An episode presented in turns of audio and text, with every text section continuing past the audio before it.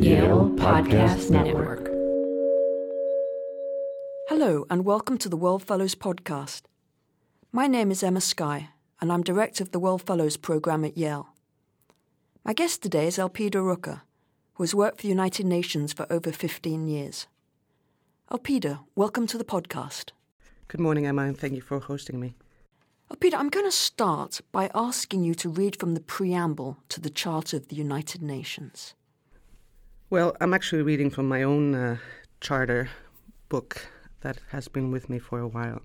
So it goes like this We, the peoples of the United Nations, determined to save succeeding generations from the scourge of war, which twice in our lifetime has brought untold sorrow to mankind, and to reaffirm faith in fundamental human rights, in the dignity and worth of the human person, in the equal rights of men and women and of nations large and small, and to establish conditions under which justice and respect for the obligations arising from treaties and other sources of international law can be maintained, and to promote social progress and better standards of life in larger freedom. Can you remember when you first read the Charter and how it made you feel? To be fair, I actually don't. Um, I suspect it was when I first joined the UN, and we have to sign an oath uh, to the United Nations and to the mission. Um, but I do remember when I reread it, uh, and that was a few months after um, August 2003, where I was present in the largest in scale at the time terrorist attack on the UN in Baghdad, and where we lost uh, 22 friends and colleagues. Um, and I was standing in front of the recovered uh, flag of the UN building that was bombed and was now placed in UN headquarters.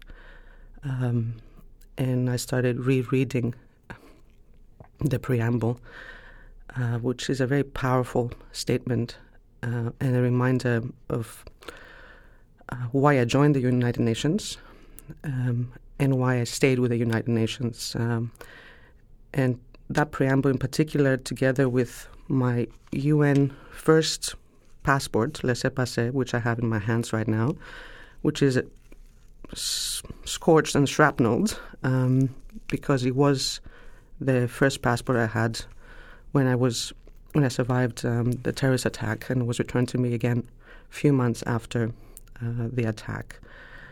Um, I suppose it made me feel a little bit like Hamilton. rise up, um, life, liberty, and the pursuit of happiness. Um, a UN blue. So, you've worked for the UN now for over 15 years. In addition to Iraq, you've worked in Jerusalem and Afghanistan, and most recently as the Chief of Staff to the Special Envoy on Syria. So that's a long period of time. what does the UN mean to you? It's a huge question to answer, I suppose. Um, um, but it is a, a long time.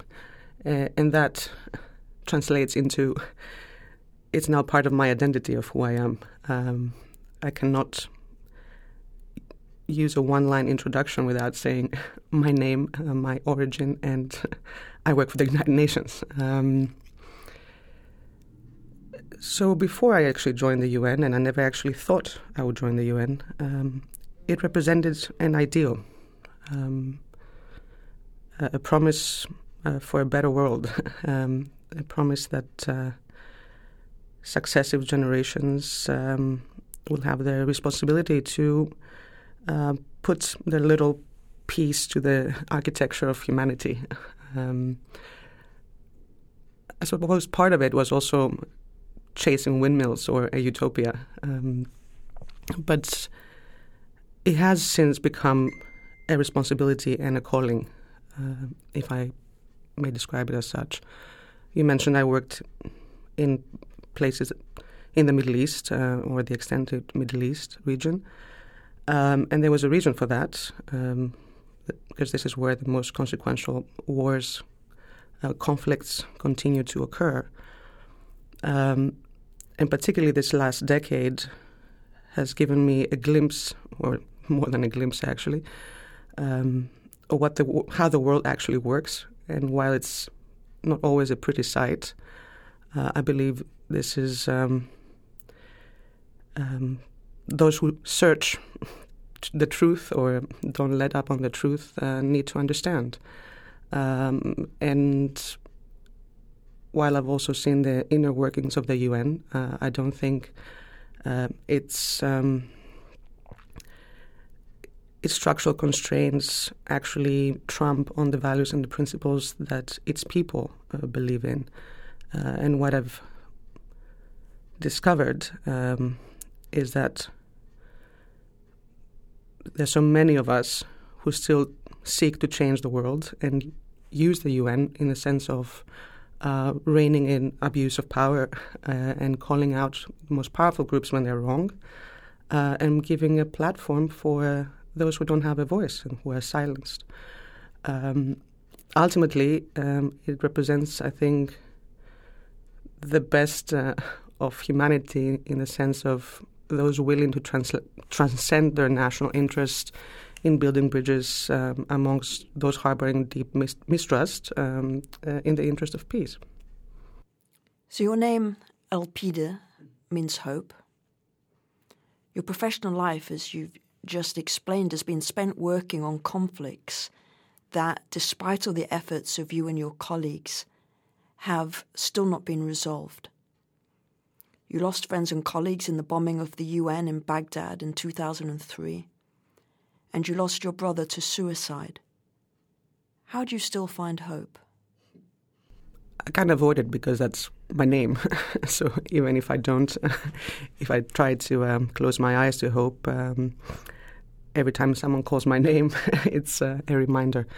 But all jokes aside, um, I don't know that I'm intrinsically um, a hopeful person, and I certainly have had my bouts of despair, which um, I always say in French, désespoir means literally without hope. Um, but even in so the the depths of despair, and certainly my brother's suicide has brought me, ironically, in more depth of despair than uh, previous um, encounters with death and destruction in the places I worked in. Um, I discovered I rediscovered, I suppose, my faith in humanity in the small acts of kindness uh, of strangers. Um, and that reinstilled, um, again, a sense of um, of calling, if not if not hope, uh, that in fact we all share stories, and and they are not all dissimilar because the aspirations are the same life, liberty, and the pursuit of happiness. Um, and I have marveled in the resilience of the human spirit of those around me. Um, and ultimately, I have also seen others in my line of work who willfully take themselves to places away from their own uh, in the pursuit of those values. Uh, and have realized that, in fact, uh, those who those around me uh, who work in this line of work or other similar lines of work, actually the like-minded of those who don't let dismal reality trump on values and principles um, more than the not like-minded around. And the fact that we continue pursuing the a better understanding um, of each other's narratives and constructing a more common narrative where in places where the norm is to deny the other. Um, so, in fact, it's again this laissez-passer, uh, this passport that um, gives me a reminder that I also owe it to those who came before me. So, Elpida, I wish you all the luck for the future. Thank you Thank very much. Thank you, Emma.